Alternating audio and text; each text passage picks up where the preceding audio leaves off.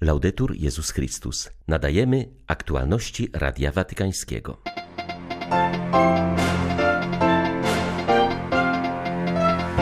Papież podsumował pokutną podróż do Kanady, pobłogosławił też całej Ukrainie i siostrom zakonnym pracującym w tym ogarniętym wojną kraju. W Santiago de Composteli rozpoczęła się europejska pielgrzymka młodzieży. Sytuacja w ostrzeliwanym przez Rosjan Mikołajowie jest dramatyczna. Pracujący tam ksiądz alarmuje, że w mieście brakuje wody i żywności, a okoliczne pola stoją w ogniu. 3 sierpnia witają Państwa Beata Zajączkowska i ksiądz Krzysztof Ołdakowski. Zapraszamy na serwis informacyjny.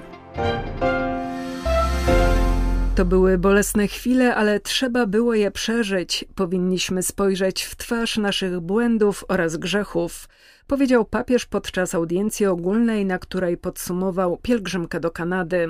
Franciszek zaznaczył, że jego podróż wiązała się szczególnie z prośbą o przebaczenie za grzechy wyrządzone przez katolików, którzy współpracowali w przymusowej asymilacji i emancypacji rdzennej ludności tego kraju. Drugim krokiem na naszej drodze było pojednanie, nie kompromis między nami. To byłaby iluzja, wyreżyserowany spektakl ale pozwolenie, by pojednał nas Chrystus, który jest naszym pokojem. Uczyniliśmy to przyjmując za punkt odniesienia postać drzewa, centralnego dla życia i symboliki ludów rodzimych upamiętnianie, pojednanie i wreszcie uzdrowienie. Ten trzeci etap podróży odbyliśmy nad brzegiem jeziora Świętej Anny. Wszyscy możemy czerpać z Chrystusa, źródła wody żywej i tutaj, w Jezusie, ujrzeliśmy bliskość Ojca, który daje nam uzdrowienie ran i również przebaczenie grzechów.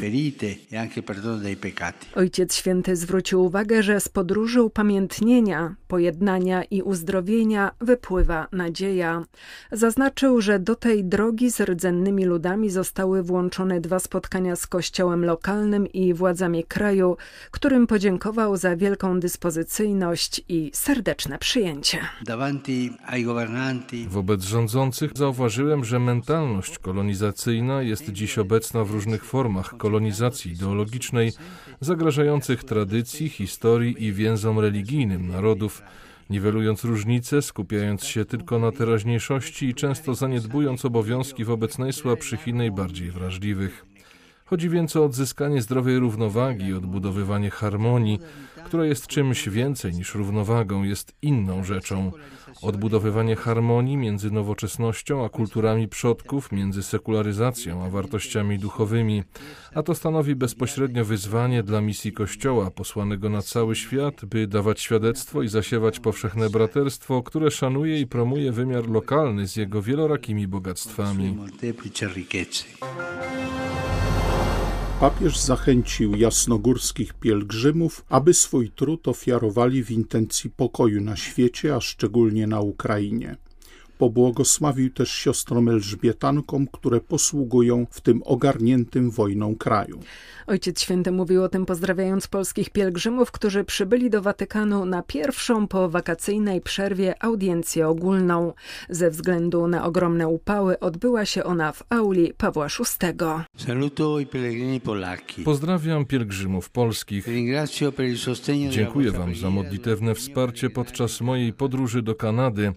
Wiem, że w sierpniu wielu z Was pielgrzymuje pieszo na Jasną Górę i do innych sanktuariów maryjnych. Proszę Was, ofiarujcie trud Waszego pielgrzymowania także za Kościół, o pokój w całym świecie, a szczególnie za Ukrainę.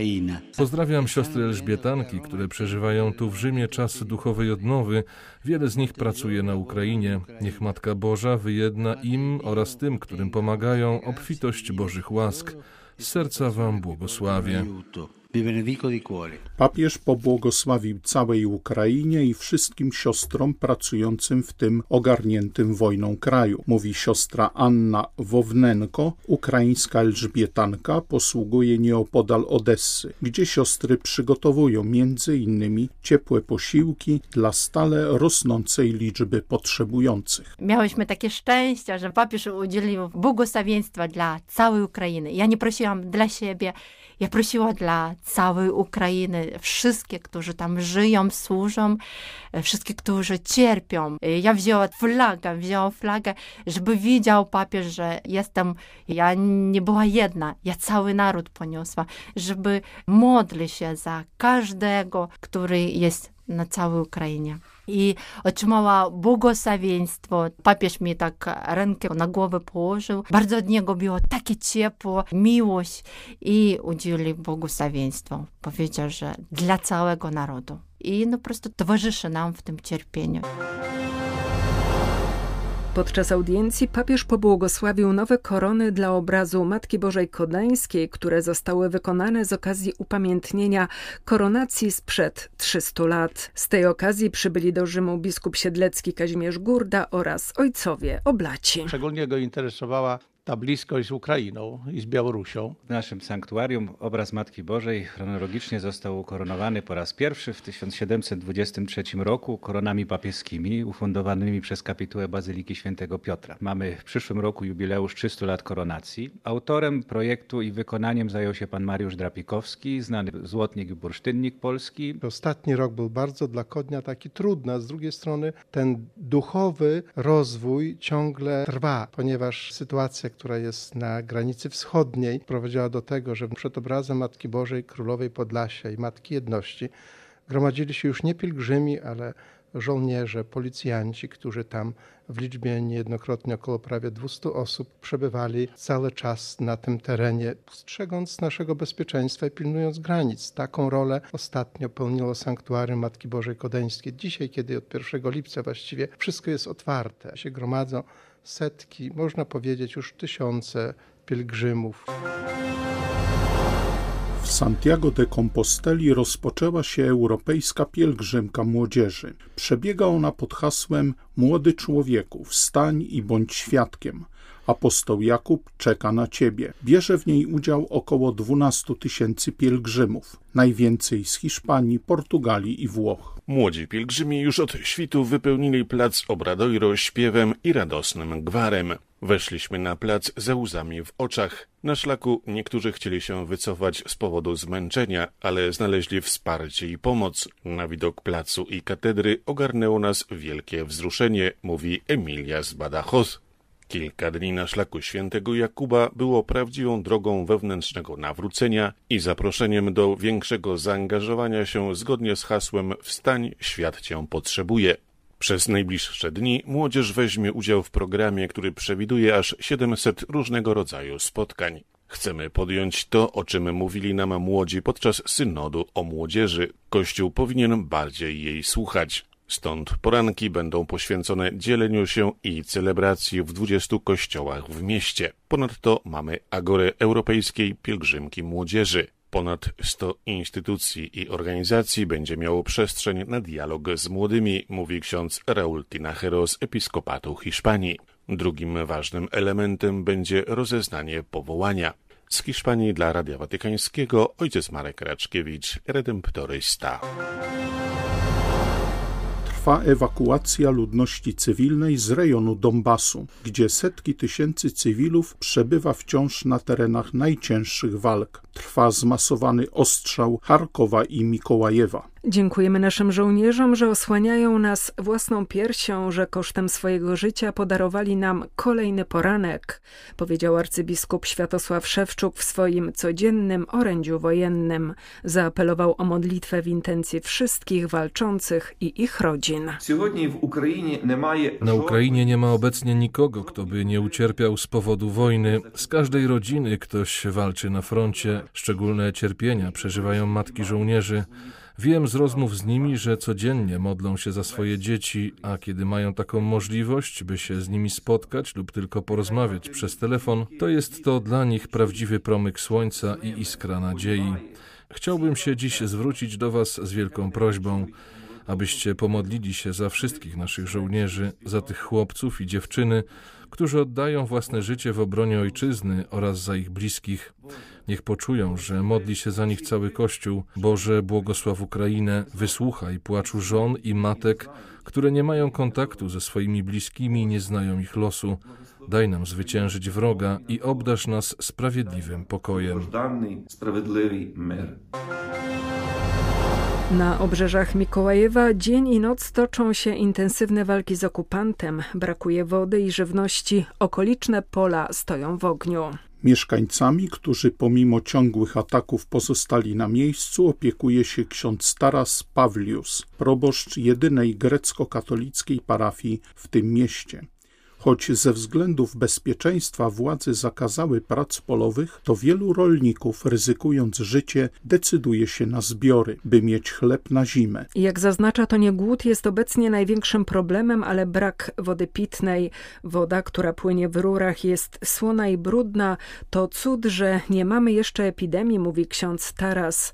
Kapłan, który jest także dyrektorem miejscowej Caritas, stara się pomagać ludności. Codziennie rozwozi butelki z wodą, przysyłane na Ukrainę, głównie z Polski.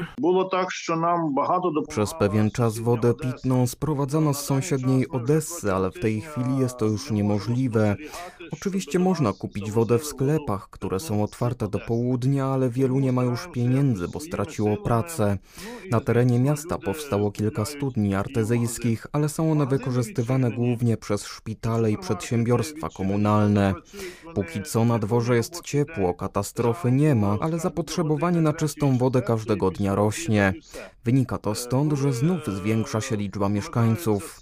Na początku wojny wielu wyjechało, teraz jednak wracają. Widzę to po ilości samochodów i ludzi na ulicach oraz po liczbie dzieci na placach zabaw. Z jednej strony się cieszę, ale z drugiej jestem przerażony, bo jesteśmy naprawdę blisko frontu i w każdej chwili wszystko może się wydarzyć. Ludzie też się boją, ale mają wielkie pragnienie powrotu do domów. Mówią mi, ojcze, nieważne jak jest ciężko, dom to dom. Choćby jak było ważko, ale w domu. W Medjugorju trwa 33. Festiwal Młodych. W tym roku odbywa się on pod hasłem Uczcie się ode mnie, a znajdziecie pokój. Pielgrzymom z całego świata codziennie towarzyszy msza, modlitwa różańcowa oraz adoracja Najświętszego Sakramentu, mówi Magdalena Bednarczyk. Modlitwa za Ukrainę toczy się od samego rozpoczęcia wojny tak naprawdę tutaj w Meczugorju. Jest msza święta, często są też różańce na Podbrdo, czyli na Górze Objawień. Od czasu, kiedy wojna się zaczęła, jest ich tutaj bardzo dużo. Także ta modlitwa też płynie non-stop. Wiem, że to jest też dla nich takie miejsce nadziei. Modlitwa w intencji pokoju i chęć przypomnienia światu o dramacie Ukrainy przyświeca pieszej pielgrzymce dwóch Włochów.